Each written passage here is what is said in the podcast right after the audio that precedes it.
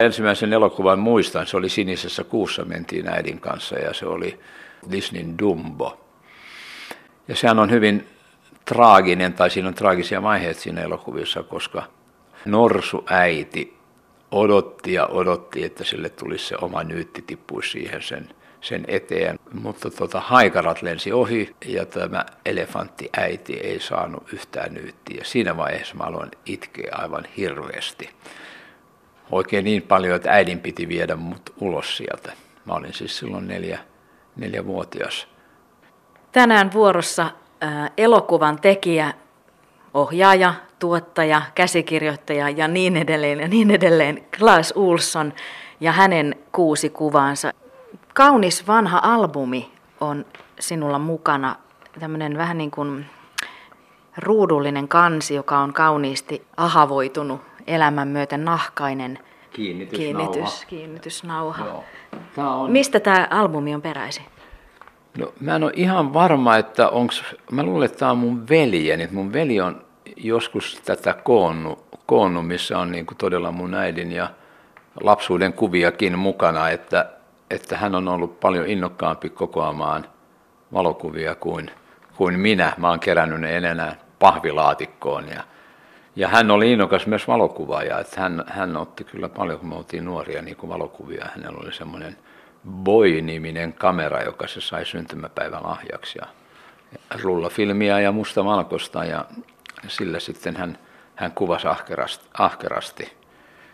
Ja aina kun, kun näitä kuvia alkaa katsoa, niin tietysti aina ottaa kuvia tuolta lapsuudesta. Ja tässä on lapsuudesta tämmöinen kuva, kun äidin kanssa käytiin valokuvaamossa.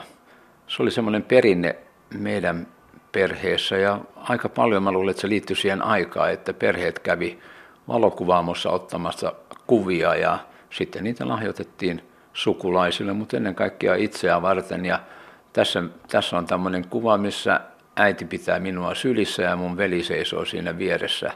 Mä veikkaan, että mä oon tässä kaksi-kolme-vuotias, eli lähellä kolmevuotias ja veli on kaksi ja puoli vuotta vanhempi, eli se on semmoista 5-6 ehkä just kouluiässä. Ja tietysti nyt kun on tehnyt itsekin tämmöisiä historiallisia elokuvia, niin silloin alkaa tietysti katsoa vaatteita ja kampausta, koska niiden avullaan ihmiset määrittelee hyvin pitkälle, mitä vuosikymmentä eletään. Ja tämä on siis 50, 51, eli 50-luvun ihan alkua. Mun velillä on tämmöinen merimiespuku, joka oli erittäin suosittu 40-luvulla ja vielä pitkälle 50-luvullakin, että siinä oli joku semmoinen ehkä tuulahdus vapaista, iloisista miehistä, jotka seilaa tuolla merillä ja, ja laulaa merimieslauluja. Ja, ja se, siinä oli merimiehin sisältö aina joku seikkailu. Mä luulen, että sekin oli se syy, miksi lapset sitten suostu niitä pitämään. Aikuisethan osti näitä vaatteita, ei siihen aikaan lapset itse ei ollut paljon oikeastaan sanomista mulla on, mä oon vähän niin kuin söötimmin puettu ja, ja mä luulen... Puhvihihat ja kaikki. Joo, mä luulen, että se liittyy siihen, että mun äiti toivoi, että mä olisin ollut tyttö. Ei siitä koskaan mitään traumaa mulle ole tullut muuta kuin äiti sitten aina puki mua vähän niin kuin kauniimmin ja mulla on valkoiset tommoset vähän pidemmät nilkkasukat, missä on rusetit ja sitten tommoset niin kuin, ää, mm, sandaalin tai tommoset nilkkakengät, niin mulla on ja ja, ja todella tämmöinen valkoinen pusero, missä on aika leveä kaulus, että aika se tyttömäisesti puettu, mutta mua se nyt ei oikeastaan häirinnyt. Kerro tästä hehkeästä naisesta hieman. Joo, mun äiti on todella suuresta perheestä Mustiosta, semmoista Mangol-nimisestä kylästä, joka on just kiinnostava kylä, että siellä on kolme sukua, sen on 1600-luvulla perustanut, pannut alulle ja ja, tota, ja ne vielä ne kaikki suvut asuu siellä. Tietysti maita on myyty mökeiksi ja, ja, ja niin poispäin. Ja mun serkku pitää sitä mun äidin kotitaloa ja, ja silloin siellä hevos, hevostila. Ja hän oli siis todella ison perheen, tai ison perheen lapsi, eli mun isä, iso isä Theodor, jota mä en ole koskaan tavannut, hän kuoli jo 30-luvulla, niin hän oli kolmen naisen kanssa sitten lapsia. Ja niitä lapsia hänellä oli sitten yhteensä 21, mutta niitä oli, oli jo aika monta kuollut. useimmiten niin kuin lapsisänkyyn tai synnytyssänkyyn. Ja niin, että kun äiti syntyi, niin niitä oli jäljellä vielä, tai elossa, 17 lasta. Ainoastaan kaksi on heistä enää elossa. Mun täti Duuris, joka on täyttää 90, asuu Sipossa, ja sitten mun setä Jori, Jorre, joka asuu siellä Inkossa. Kaikki muut on, on kuolleita, että, että siinä mielessä äiti on itse asiassa ainoa, tai ainakin ensimmäinen, joka muutti Helsinkiin, jossa sitten tapasi 45 isäni, niin kuin tavallaan tarina kertoo, että se olisi ollut niin kuin leipäkortti jonosta, kun oli jonotettu leipää leipäkortilla, mutta veljelit jos kertoi, että ehkä se ei ihan ollut ensimmäinen tapaaminen, mutta ehkä se oli toinen. Ja sitten muistan, että isä kertoi, että silloin kun Senaatin todella todella 9. toukokuuta 1945, silloin kun tuli niin kuin virallinen rauhansopimus toisen maailmansodan ja, ja myös Suomen sotia käsittelevä rauhansopimus, niin silloin oli tanssit Rautatien torilla ja siellä sitten isä ja äiti tanssivat. Ja sitten veli, joka on syntynyt 46, aika pien, pikaisesti siinä sitten muutettiin yhteen ja mentiin vällyjen alle, että, että, että siinä mielessä sodan jälkeinen lapsi ja mä oon kuullut niin suuriin ikä, ikäryhmiin, en ihan viimeinen ikäryhmä, mä luulen, että ne suuret viimeiset ikäryhmät on vuodelta 52 ja mä oon vähän, vähän sitä ennen, että muistan, että äitikin yritti saada mut balettiin ja kerran käytiin balettitunnilla sitten, mutta ei se tuntunut mun jutulta varsinkaan silloin, koska silloin oli kyllä baletti ihan vaan tyttöjen, tyttöjen tyttöjen hommia. Että, että kyllä sitten tietysti toi sosiaalinen ympäristö, asuttiin Töölössä urheilukadulla pallokenttiä vastapäätä, Saharaa vastapäätä. Ja Saharaan se sai nimensä siitä, että se oli hiekkakenttä. Ja tota, että kyllä siellä sitten nämä kaikki sanotaan miehisen roolin kilpailut ja, ja taistelupallosta tai jääkiekosta tai muuta, niin, niin kyllä ne siellä sitten kasvoi minussa riippumatta siitä, mitä äiti halusi. Ja nyt se jalkapallo on pysynyt kuvioissa. Sitä todistaa tällä hetkellä uh, urheiluvamman saanut silmä. Joo, talvella futsaalia tuossa pelataan Hakaniemessä alhaalla siellä, siellä torin alla ja, ja todella tällä viikolla tuli sitten suoraan silmään futsalin pienempi ja kovempi pallo kuin jalkapallo, mutta silmä näkee kyllä hyvin, mutta verestää ja on punainen.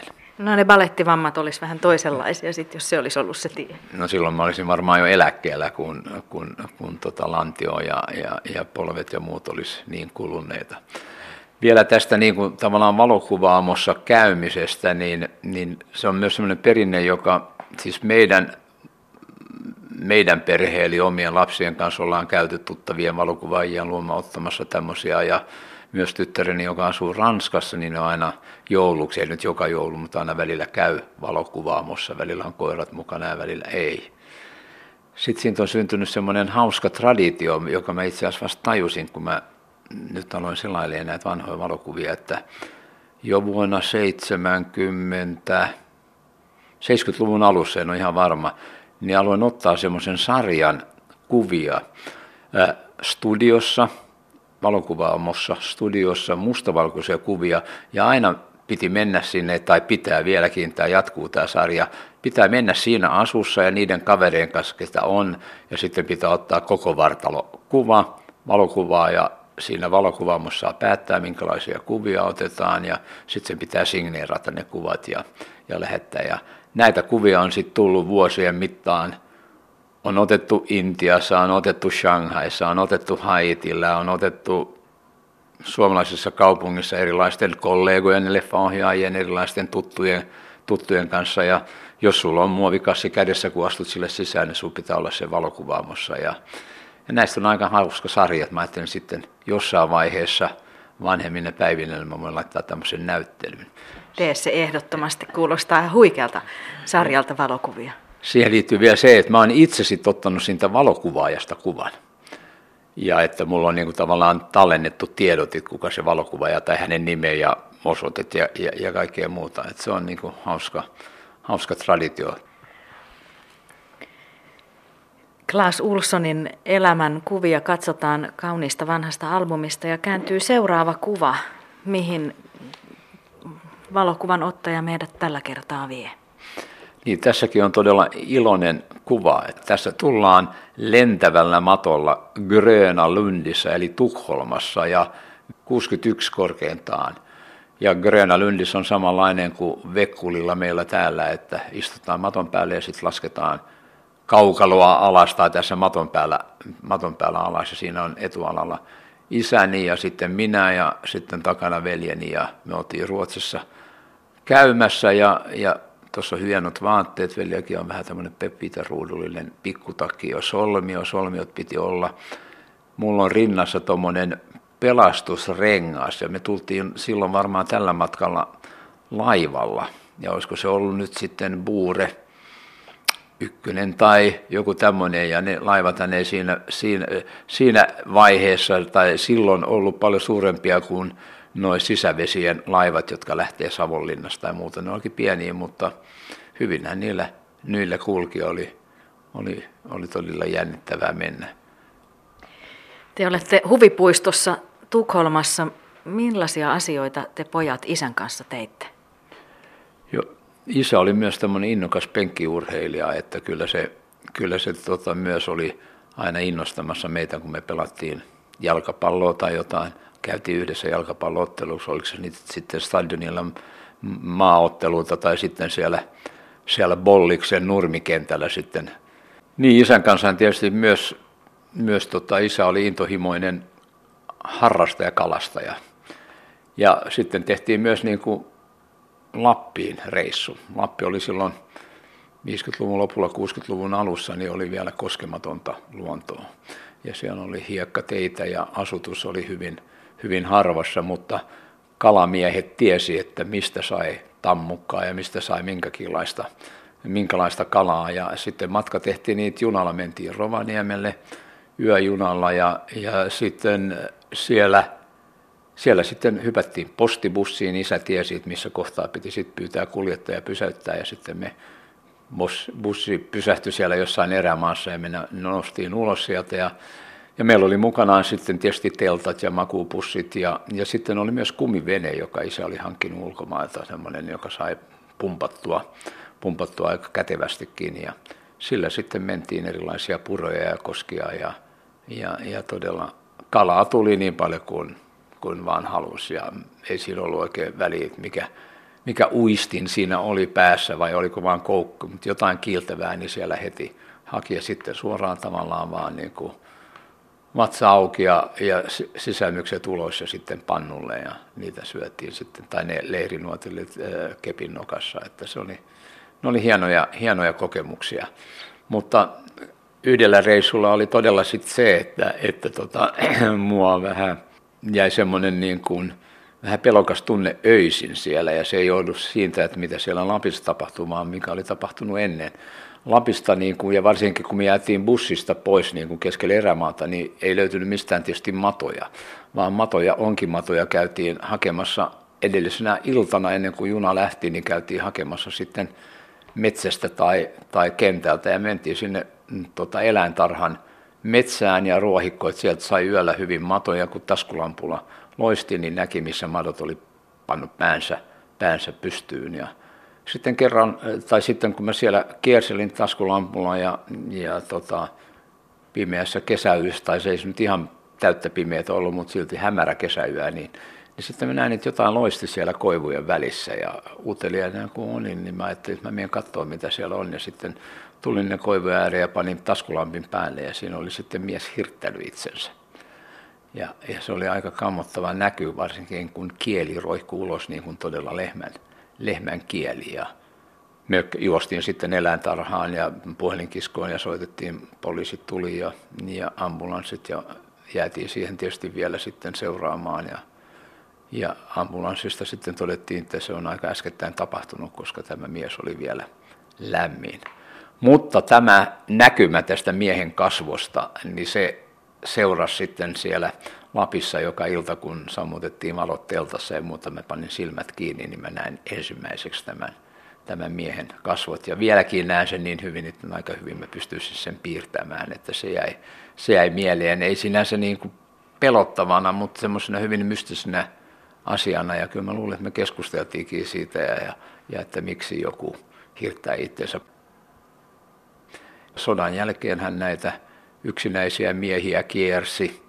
Niitä varoitettiin meitä lapsiakin namusedistä, koska ne sai useimmiten paljon, paljon helpommin kontaktia lapsiin ja ne otti lapsiin. Ehkä ne vierasti myös muita aikuisia, koska niiden elämä sodan takia on varmaan mennyt vähän raiteeltaan.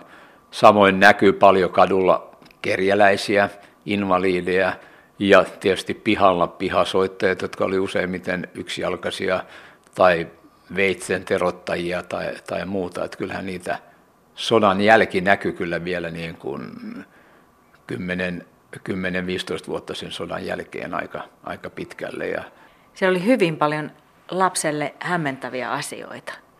Joo, mä, toi hämmentävä on ehkä väärä, ai mä koen, että ne oli kiinnostavia. Kyllä me todella, lapset oli uteliaita ja katsottiin niitä ja muuta. Kyllä mä tiedän, että jotkut niitä myös kiusas kiusasi näitä, koska kun ne oli erilaisia, mutta kyllä mua kiinnosti, kiinnosti utelias, olen aina ollut ja mä luulen, että se liittyy vähän tuohon elokuva-ammattiinkin, pitää olla utelias. Työlle oli hieno, hieno paikka, siellä oli toisaalta hyviä maastoja niin hiihtämiseen kuin seikkailemiseen ja, ja, ja sitten tietysti Töölössä oli elokuvateattereita. Aksa oli meidän, meidän niin kuin oma, oma lähin teatteri, Bio Aksa. Ja sattui niin, että se Naksan koneenkäyttäjä asui meidän talossa, että me päästiin silloin aina välillä konehuoneeseenkin katsoa, katsoa elokuvia. Sitten siellä oli Sininen kuu, Mannerheimin tiellä vähän enemmän Meilahteen päin. Ja sitten oli siellä Ritsis Hesperian kadulla, siellä Ruunemierin kadun ylällä Tööläntorin vieressä oli Adlon.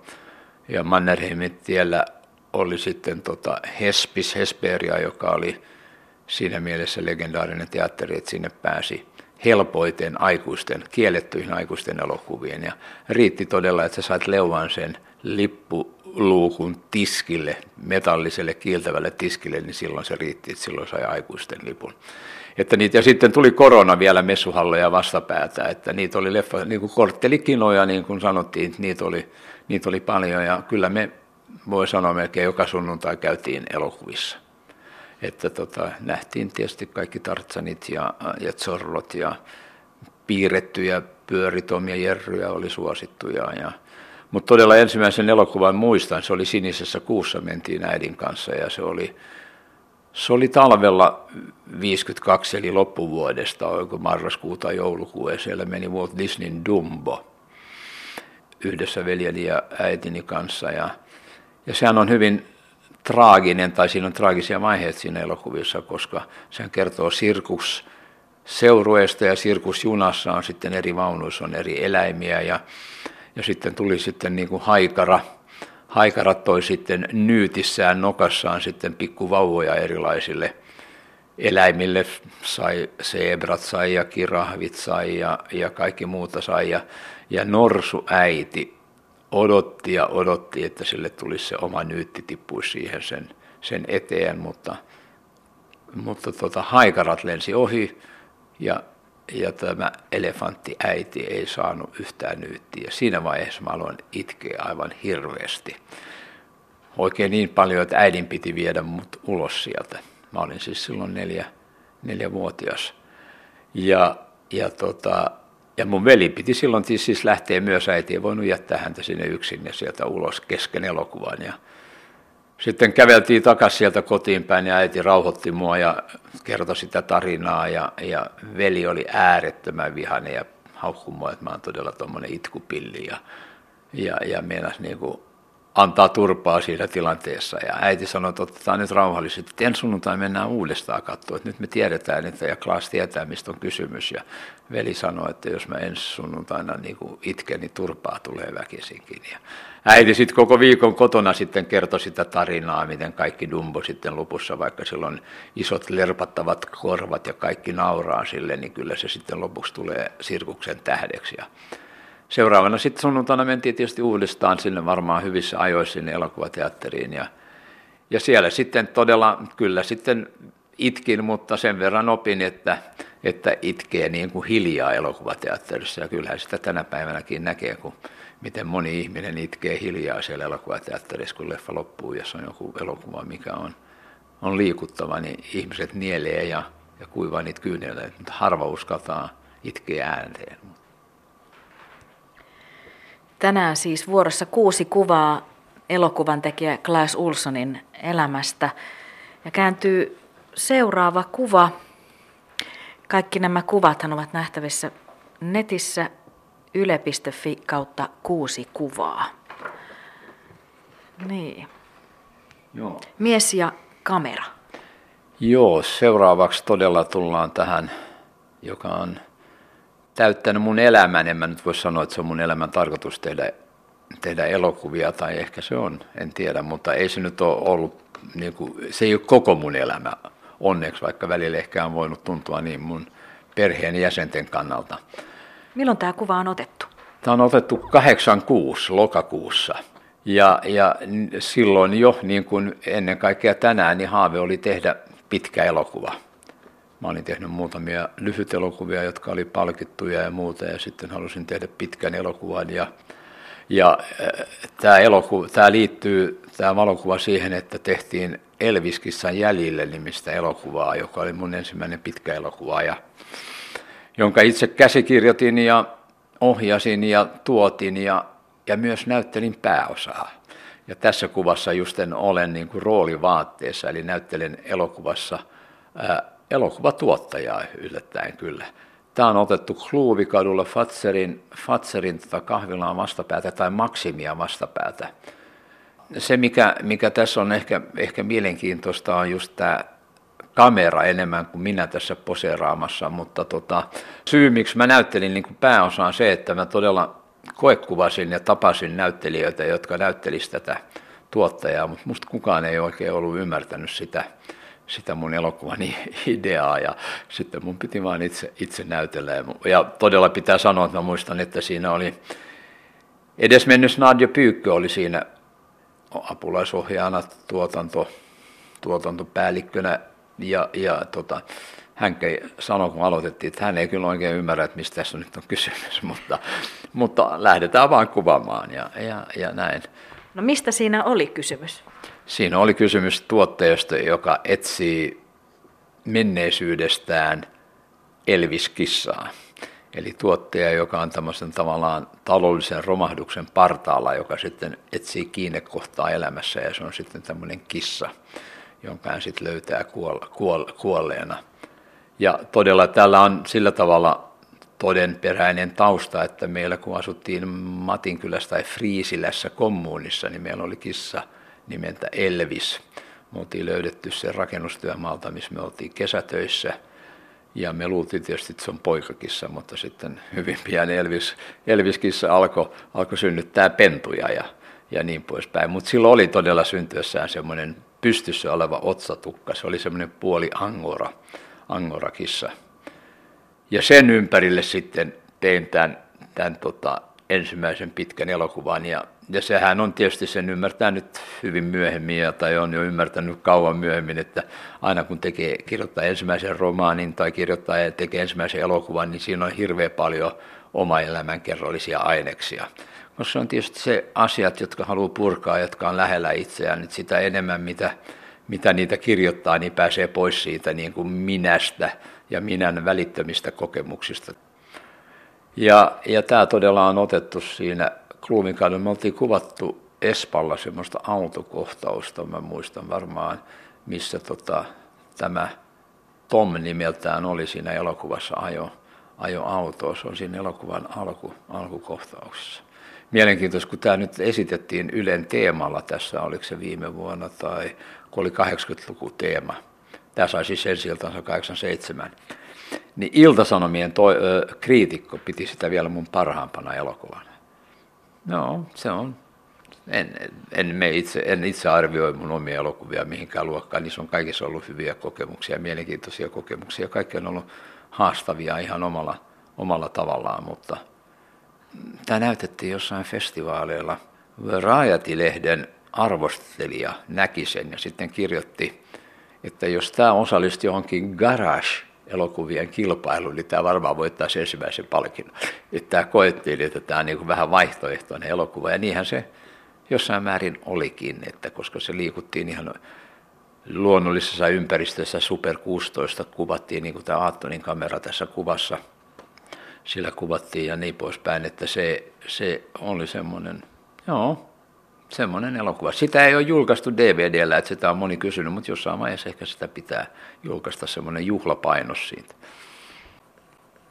Mun tausta on just se, että mä en ylioppilaksi tultu mennyt opiskelemaan elokuvaa, elokuva, elokuva taiteen oppilaitokseen, niin kuin se oli nimeltään silloin, vaan mä olin sitä mieltä, että mä osasin jo tehdä niin paljon elokuvia. Olin jo lukioaikana tehnyt 16 millisiä filmiä omalla kameralla ja, ja niin poispäin. Ei halunnut, koen, että en halunnut siellä viettää viittä kuutta vuotta, vaan menin yliopistoon lukemaan filosofiaa, johon mä pääsin siis suoraan sisään omilla, omalla todistuksella ja ylioppilastodistuksella, että se oli helppoa, että – että, mutta mä olin sitten 77 sen jälkeen, kun mä olin jo muutamia vuosia tehnyt erilaisia elokuvia, niin perustettiin sitten veljen kanssa kinotuotanto, siis nykyään Kinoproduction tuotantoyhtiö, ja meillä oli toimisto Katajanokalla. Ja tätä elokuvaakin kuvattiin siellä, siellä Katajanokan toimistossa, että se on tallennettu siihen. Sitten kuvattiin siinä kommunissa, mistä mä olin jo 73 muuttanut pois että nekin on tallennettu ja niitäkin kavereita. Että tässä liikkuu paljon kavereita siltä ajalta, että se on musta niin kuin siinä mielessä myös itse koen sen hauskana dokumenttina. Sen voisi sanoa, että kissat on ollut kyllä niin kuin useimmiten kysytään ihmisiltä, oletko koira vai kissa-ihminen ja ehkä viitata enemmän niiden ihmisten luonteeseen kuin se, että mitä niillä on kotona pölyä keräävässä. Niin, niin kyllä mä oon kissa-ihminen ja, ja itse olen kokenut, että kissat on hyvin itsenäisempiä kuin ja meillä on ollut silloin siellä kommunissa oli parhaimmillaan 13 kissaa. Ihan kaikki ei ollut Elvis-kissan jälkeläisiä, mutta aika paljon. Ja sitten kun on muutettu ja tuolla Käpylässä, Koskelassa, niin, niin on ollut useampia kissoja. On ollut Oliveria, on ollut Twistiä, on ollut sitä sun tätä, että, että, tota, että kissat on ollut kyllä ja niitä on puutarhaan sitten tuonne Käpyläänkin haudattu, että, kissat on, on, on mielenkiintoisia olioita kyllä, koska ne on niin itsenäisiä ja kissoilla on tietysti myös niin kuin erilainen maagisempi niin kuin tavallaan mytologisempi menneisyys kuin koirille alkaen sieltä Egyptin pyhistä kissoista Egyptistä ja sitten läpi, läpi historian. Koirat on sitten erilaisia. Koirista kun puhutaan, koiran historiassa on lähinnä se, että miten ihminen on kesyttänyt villikoirat, mutta kissan historia on niin kuin ihan erilainen ja sillä on oma, oma että siinä ei harvoin niin kuin todetaan, että koska on kissa kesitetty, vaan se on niin kuin luonnollisempi niin sitten etsiytynyt ihmisten luo. Ja taas kääntyy uusi kuva Klaas Ulssonin elämästä ja kuvathan löytyvät netistä yle.fi kautta kuusi kuvaa. Tässä on sama mies kuin aikaisemmassa kuvassa, samat viikset Mä valitsin tämän kuvan tuon taustan takia, koska sieltä näkyy täysinäinen kirjahylly. Ja kirjat on, on, on tota, jos kissat on seurannut mun elämää, niin kirjat on seurannut ehkä vielä enemmän, koska kirjat tulee sieltä lapsuudesta asti. Mä oon ollut kova lukemaan, kova kirjoittamaan ja muistan sieltä tietysti Astrid Lindgrenin mestari etsevä Blomqvist ja ja mä kuulun myös siihen sukupolveen, jolloin sarjakuvat, siis sitten luettiin paljon, paljon sarjakuvia. Me oltiin ruotsinkielisestä perheestä, niin meillä oli sitten semmoisia paljon sarjakuvia, mitä ei vielä ollut suomeksi alkanut ilmestyä, että niistä voitiin sitten aina kavereille selittää ja kertoa. Kirjallisuudessa niin voi kyllä rehellisesti sanoa, että mä oon keräilijä, kirjan keräilijä, bibliofiili, mutta tota, sillä on välillä vähän semmoinen ikävä kaiku, koska siis se, että joku kerää jotain tavallaan, niin ei välttämättä tarkoita sitä, että se siitä saisi irti kaiken, mitä on. Ja kirjoissahan on todella se sisältö siellä kansien, kansien välissä.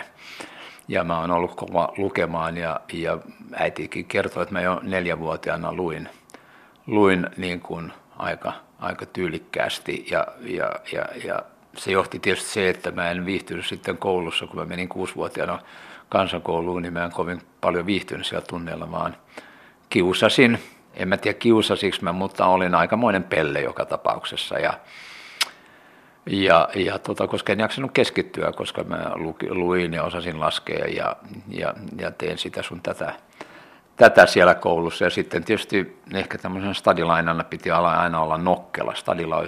Stadilaisuuteen kuuluu se, että se on nokkela, että koskaan jää sanattomaksi, vaan aina sulla on joku, joku sana heitettävänä siihen tilanteeseen, tai sitten sä teet jotain jekkuja. Ja jekkuja siihen aikaan tehtiin pääasiassa tytöille erilaisia. Muun muassa semmoista, että pantiin peilin palasia tuohon kengälle ja kun tytöllä oli mekkoja, niin mentiin aina sitten panemaan kenkä sinne vähän mekon viereen ja sitten peilin kautta nähtiin, minkälaiset alushousut on ja sitten kiusattiin niitä. Tämä oli semmoista, en mä tiedä, aika yleistä varmaan stadissa, stadissa silloin, silloin 50, 50-luvulla. Mutta joka tapauksessa kirjat on, on seurannut ja jos siellä, siellä on ollut, ollut tota,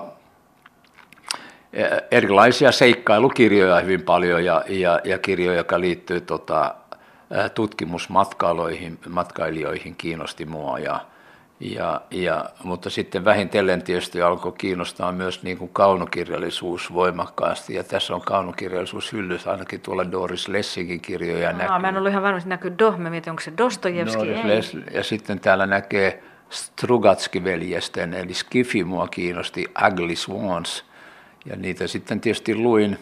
Ja siinä tavalla alkoi sitten kerääntyä tämmöinen valtava kirjasto ja vieläkin se on olemassa. Osa on kyllä pahvilaatikoissa varastossa, mutta on niitä, on niitä paljon vielä esillä niin, että lapsetkin kysyvät, että mitä sä aiot kaikkien noiden kanssa tehdä. Ja todella se on tänä päivänä ongelma, koska just suuret ikäluokat oli lukevaa kansaa ja osti kirjoja. Silloin televisiosta ei tullut niin paljon ohjelmaa, oli yksi kanava ja, ja radiostakaan ei tullut, kun, kun se viimeinen lauantain toivotuissa tuli viimeinen puoli tuntia, tuli sitten vähän iskelmää, mutta oli niin kuin muunlaista musiikkia, että, että kirjat oli kyllä hyvä paikka kadota muihin maailmoihin ja kiinnostavimpiin maailmoihin kuin se, mikä siinä heti ympärillä oli. Ja se oli yksi syy varmaan, miksi suuret ikäluokat luki. Ja, ja siis tietysti myös sitten 60-luvulla, kun oli tämmöinen radikaalimpi liike, joka, joka myös oli niin kuin hyvin, voisi sanoa, rationaalinen. Eli uskottiin myös ja luultiin, että tietoa lisäämällä niin maailma muuttuu paremmaksi. Näinhän ei sitten välttämättä käynyt.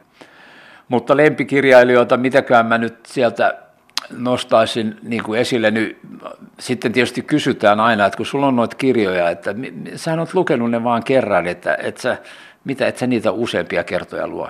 Kyllä mun pitää sanoa, että monia kirjoja kyllä mä palaan ja luen uudestaan, onko se sitten runoutta. Tietysti mun sydäntä lähellä on nämä suomenruotsalaiset modernistit, Edith Södergran, Elmer Diktonius, Gunnar Björling, Henry Parland – ja himoittaa vielä tehdä niihin liittyvää elokuvaakin, mutta katsotaan, koska ne on ollut 20-30-luvulla, että mistä siihen löytyy rahat. Itse saisi Helsinki siihen muotiin, mutta ehkä digitaalitekniikalla nyt se on vähän helpompaa. Itse asiassa suurin osa mun elokuvateatterielokuvista niin pohjautuu kirjoihin. Että on Akvaario, Rakkaus, Anna-Leena Härkönen, Ihanat naiset rannalla, Muunika Fager, Fagerholm ja ja, ja, ja niin poispäin, että, että, tota, että ne on tärkeitä. Diktuun, josta mä oon tehnyt ja Narukaula on nulikka ja ja semmoinen kirja, joka mua harmittaa, tai oikeastaan pänniin voi sanoa suoraan, että mä en päässyt sitä koskaan tekemään, oli Alporuutin kämppä. Alporuuthan oli tämmöinen, joka, joka kuvasi Sörkän, Kallion elämää. Ja kämppä on siis 50 luvun, kertoo 50-luvun Sörkän jengeistä. Alboruutin kanssa siitä käytiin keskustelua ja tapasin sen ja, ja, ja sitten ei vaan oikeastaan sitten löytynyt ehkä rahoja tehdä, koska sekin silti oli 50-lukua, kun olisi pitänyt kuvata. Ja sitten tuli nämä, nämä tota American Graffiti ja muut elokuvat, jotka kuvaa samaan aikaan. Ja, ja se olisi ollut hauskaa tehdä niin kuin Helsingistä samaan aikaan kertovia, kertovaa tarinaa, koska se on, No hän on kaikki aina kasvutarinoita ja, ja se oli, se, sen olisin halunnut myös tehdä, että sitäkin löytyy tuolta hyllystä. Hmm. Nyt tehdään niin Klaas Ulsson, että saatkin kuvailla tämän seuraavan kuvan niin tarkasti kuin elokuvan tekijä vaan osaa kuvaa kuvailla. Siinä mielessä on verraten helppoa, koska kuva on edessä ja mä oon sen itse ottanut. Eli siinä on, on mun kolme tytärtä, Veera, Noora ja Iiris, ja sitten on, on, on tyttöjen äiti Pirjo, eli ex, ex-vaimoni. Ja tämä on otettu meidän ensimmäiseltä Majorkan matkalta, siis perheen kanssa tehdyllä Majorkan matkalta. Ja, ja siinä ollaan tämmöisellä terassilla, missä sitten välimeri avautuu. Ja, ja siinä sitten syödään jäätelöä ja, ja jotain muuta, mutta on, on tämmöinen rauhallinen lomamatka matka fiilis ja, ja kuva on todella niin kuin 70-luvun kuvat niin kuin muuttunut tämmöiseksi kellertäväksi ja se antaa sille sitä ajan patinaa.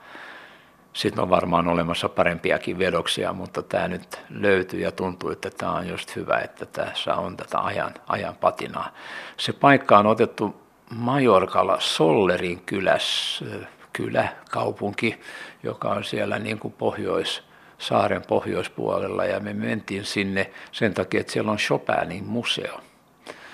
Majorka oli sillä tavalla kiinnostava paikka, että se oli e- ensimmäinen etelän matka, mitä tein äitini kanssa vuonna 1963, 64, suunnilleen sitä, sitä aikaa. Ja, ja, tota, ja siihen liittyy monta, monta mielenkiintoista, mielenkiintoista seikkaa, muun muassa kun silloin lennettiin tämmöisellä – ei se ollut potkurikone enää, vaan se oli, olisiko se, ei se, lensikö, ei se karavellekään ollut. Mutta joka tapauksessa suihkukone ja, ja takaisin matkalla sitten lennettiin Alppien yli ja, ja salama iski koneeseen, jolloin, jolloin sähkö, sähköt meni koneesta ja, ja, ja, ja radioyhteyskin sitten kenttään ja me jouduttiin sitten tekemään pakkolasku Geneven kentälle. Ja tämä tietysti tuli mulla nyt erikoisesti mieleen, kun tämä saksalainen German Swing-kone sinne Alppien seinämään iskeytyy, niin tuli mieleen tämä tilanne. tilanne ja siellä todella sitten, kun ei ollut kunnon yhteyttä sinne, sinne lennon johtoon ja, ja maahan, niin se kone niin kuin aina niin piti sitten kiertää sitä lentokenttää puoli tuntia, tunti varmaan, koska saatiin bensatankit tai polttoainetankit tyhjiksi ennen kuin se sitten laskeutui. Ja, ja me oltiin sitten ei kovin korkealla, että nähtiin se lentokenttä ja se oli sitten tietysti täyttä, täynnä vilkkuvia valoja, ambulansseja ja palokuntia ja muita. Ja, ja tämähän sitten johti siihen, että siellä lentokoneessa sitten ei siellä mitään panekkia iskenyt, mutta siellä sitten alettiin laulaa virsiä ja mä olin aika allerginen virsille siinä teiniässä ja, ja, ja, ja naiset rukoili siellä ja, ja, ja mun äiti sitten sanoi mulle, että nyt sä voit Klaas ottaa konjakinkin, kun on tämmöinen tilanne, että sain sitten juoda, juoda konjakkia ja, ja ärsyntyä, mutta kaikki meni hyvin, ei siinä sitten päästiin ihan, ihan hyvin. Laskeutua ja jatkamaan sitten muistaakseni jo Köpenhaminan, Köpenhaminan kautta sitten Helsinkiin. Tämä ensimmäinen Majorkan matka myös niin kuin sitten tuli voimakkaasti mieleen, kun aloin tekemään Ihanat naiset rannalla elokuvaa, koska siinä loppukohtauskin tapahtuu Majorkalla ja juuri samoissa, samolla rannalla ja hotelleja, missä mäkin olin silloin ollut 60-luvulla. Siinä elokuvan Bella, joka sitten tota, ää, saa naapurikseen tämmöisen Amerikasta tulleen perheen, joka palaa takaisin, jolla on tämmöisiä tavallaan uusia ajatuksia elämästä. Niillä on myös uusia tietysti tavaroita ja uutta vähän elämäntapaakin puhumattakaan uudesta amerikkalaisesta autosta yhden tuon mukaan, niin, niin tämä Roosa, Roosa toi myös sitten tämmöisen tuulahduksen siitä niin kuin erilaisesta vapaudesta, mikä tämä kirjan ja elokuvan Bella ei ollut oikeastaan tiennytkään aikaisemmin, koska Bella oli tullut maaseudulta ja mennyt insinöörin kanssa naimisiin ja eli normaalia, voi sanoa porvallista elämää ilman, että sen kummempaa, mutta sitten nämä vapauden tuulet silloin kaiken kaikkiaan 60 60-luvun alussa niin kun alkoi tuulahtaa, oli Amerikassa tietysti tämmöisiä naisten vapautusliikkeitä jo teki merkkejä siitä. Ja, ja sitten Bella ja Roosa päättää karata, mennä vapaina naisina maailmalle ja, ja silloin men, ne menee sitten Kööpenhaminaan viettää siitä. Ja Roosa, Roosa sitten ää, katuu sitä jossain vaiheessa sitä matkaa ja palaa takaisin kotiin lastensa luo, mutta Bella, Bella sitten nuorimman lapsensa kanssa sitten lähtee maailmalle ja, ja asettuu Majorkalle. Ja siellä sitten on tämmöisenä oppaana ja, ja todella, todella se on se sama aika, jolloin mä siellä olin ensimmäistä kertaa, niin, niin siinä oli hyvä hyödyntää niitä muistikuvia, mitä oli, minkälaista siellä Majorkalla silloin 60-luvun alussa oli. Että näin erilaiset asiat tietysti kiertää ja sitten ne sanotaan laskeutuu johonkin elokuvaan, ne muistikuvat ja muistot ja, ja muuta, koska vaikka elokuvassa ei nyt ole hajua tuoksuu, mutta joka tapauksessa se on silti tärkeää, kun niin kuin se kokemusta hakee, että miten tuntuu jotkut asiat, niin muistaa miltä se, se Majorka 60-luvulla, minkälainen tuoksu siinä oli. Samalla tavalla kuin siinä elokuvassa muistaa, miten ne vanhat muoviesineet 60-luvulta, miltä ne tuoksuu. Ja nämä on tärkeitä tekijälle, vaikka ne ehkä välittyy, ei hajuina katselijoille, mutta välittyy sitten jotain kautta siitä, että miten tekijä kokee niitä esineitä ja, ja ihmisiä parfyymejä, tuoksuja, ode tualetteja, eau kolonia ja niin poispäin. No niin, Klaas Ulsson, niin. Nyt on enää yksi kuva jäljellä.